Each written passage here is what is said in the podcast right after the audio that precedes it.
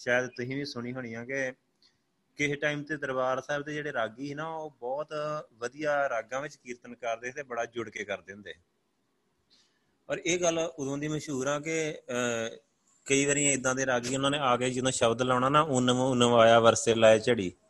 ਭਾਵੇਂ ਐਨ ਧੁੱਪ ਲੱਗੀ ਹੋਵੇ ਤੇ ਬਸ ਸ਼ਬਦ ਪੜ੍ਹਦੇ ਆ ਪੜ੍ਹਦੇ ਆ ਪੰਜਾਂ 10 ਮਿੰਟਾਂ ਦੇ ਵਿੱਚ ਵਿੱਚ ਬਾਬਾ ਜੀ ਬਦਲ ਲੈ ਆਉਂਦੇ ਹੁੰਦੇ ਕਿ ਪਾਸੇ ਉਹ ਫਿਰ ਇਦਾਂ ਸ਼ੇਅਰ ਕਰਦਿਆਂ ਕਰਦਿਆਂ ਨਾ ਆਪਣੇ ਸਿੰਘਾਂ ਨਾਲ ਗੱਲ ਮੈਂ ਕਰਨਿਆ ਤੇ ਮੈਂ ਕਿਹਾ ਗੱਲ ਹੋ ਤੇ ਸਕਦੀ ਆ, ਇਹ ਵੱਡੀ ਗੱਲ ਨਹੀਂ ਆ ਕੋਈ।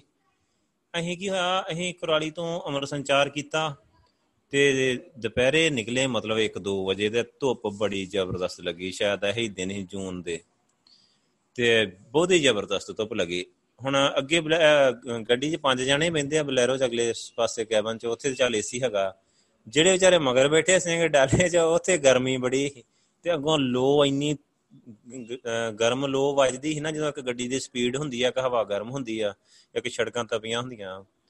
ਤੇ ਉਹ ਅਜੇ ਨਾ ਬਹਿਣ ਤੋਂ ਹੀ ਡਰਨ ਡਿਆ ਵੀ ਮਗਰ ਕਿੰਨੇ ਬਹਿਣਾ ਤੇ ਅੱਗੇ ਕਿੰਨੇ ਬਹਿਣਾ, ਅਜੇ ਇਦਾਂ ਹੀ ਹੋਣ ਡਈ। ਤੇ ਇਹ ਹੁੰਦੇ ਲੈ, ਆਪਣਾ ਇੱਥੇ ਹੈਗਾ ਸਿੰਘ ਇੱਕ। ਅੰਦਰ ਲੈ, ਆਪਾਂ ਹੁਣੇ ਹੀ ਆਂਦਾ ਏਸੀ ਲਵਾ ਲੈਣਾ ਆਪਾਂ। ਤੇ ਕਹਿੰਦਾ ਵੀ ਲਿਆਓ, ਉਹ ਪਿੱਛੇ ਬਹਿ ਕੇ ਕਹਿੰਦਾ, ਉਹ ਪੜਨ ਲੱਗੇ ਉਨਮ ਉਨਮ ਆਇਆ ਵਰਸੇ ਲਾਇਆ ਚੜੀ ਪੂਰੇ ਕੀਰਤਨ ਵਾਂਗੂ ਕਰਨ ਲੱਗੇ, ਗਾਉਣਾ ਗੂਣਾ ਆਉਂਦਾ ਨਹੀਂ ਉਦਾਂ ਹੀ ਗਾਉਣ ਲੱਗੇ।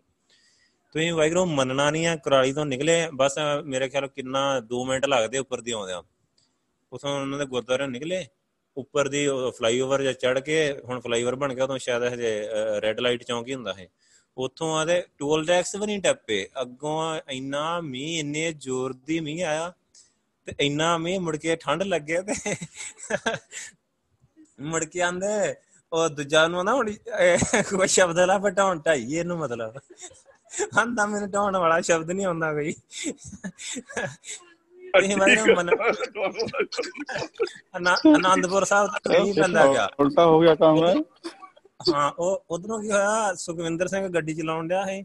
ਤੇ ਉਹਨੂੰ ਉਥੋਂ ਰੋਪੜ ਤੋਂ ਉਹਨੂੰ ਰਸਤਾ ਹੇਠਾਂ ਜਾਣਾ, ਫਲਾਈਓਵਰ ਤੋਂ ਉੱਪਰ ਚੜ ਗਿਆ ਤੇ ਉਹਨੇ ਆਨੰਦਪੁਰ ਸਾਹਿਬ ਨੂੰ ਪਾ ਲਈ ਆਨੰਦਪੁਰ ਸਾਹਿਬ ਤੱਕ ਮੀਂਹ ਪੈਂਦਾ ਗਿਆ, ਉਹਦੇ ਸਾਰੇ ਕੰਮਣ ਲੱਗੇ ਜਿਹੜੇ ਪਿੱਛੇ ਬੈਠੇ ਬੁਰੀ ਤਰ੍ਹਾਂ ਦੇ ਆਨੰਦਪੁਰ ਸਾਹਿਬ ਜਾ ਕੇ ਰਾਤ ਇੰਨੀ ਠੰਡ ਲੱਗੇ।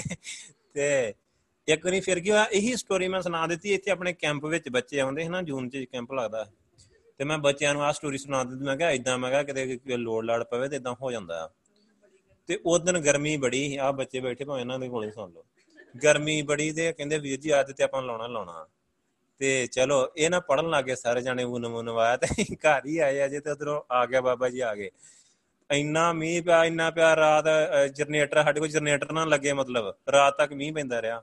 ਸਾਡੇ ਕੋਲ ਜਨਰੇਟਰ ਨਾ ਲੱਗੇ, ਅਸੀਂ ਬੜੀ ਮੁਸ਼ਕਲ ਨਾਲ ਤਰਪਾਲਾਂ ਤਰਪੂਲਾਂ ਉੱਪਰ ਦੀ ਪਾ ਪੂ ਕੇ ਮਹਾ ਹੀ ਜਨਰੇਟਰ ਚਲਾਇਆ। ਰਾਤ ਮੁੜ ਕੇ ਲਾਈਟ ਬੰਦ ਹੋ ਗਈ ਇੰਨੇ ਮੀਂਹ ਦੇ ਵਿੱਚ। ਉਹ ਇੰਨਾ ਜ਼ਿਆਦਾ ਮੀਂਹ ਪਿਆ ਨਾ ਤੇ ਉਹ ਇਹਨਾਂ ਨੇ ਬੱਚਿਆਂ ਨੇ ਤੇ ਰੱਟਾ ਹੀ ਮਾਰ ਲਿਆ, ਜਿਹੜੇ ਕੈਂਪ 'ਚ ਬੱਚੇ ਆਉਂਦੇ, ਇਹਨਾਂ ਨੂੰ ਸ਼ਾਇਦ ਯਾਦ ਹੋਣਾ। ਆ ਸੋ ਇਦਾਂ ਵੈਗਰੂ ਬਾਣੀ ਦੀਆਂ ਗੱਲਾਂ, ਬਾਣੀ ਨਿਰੰਕਾਰ ਆ।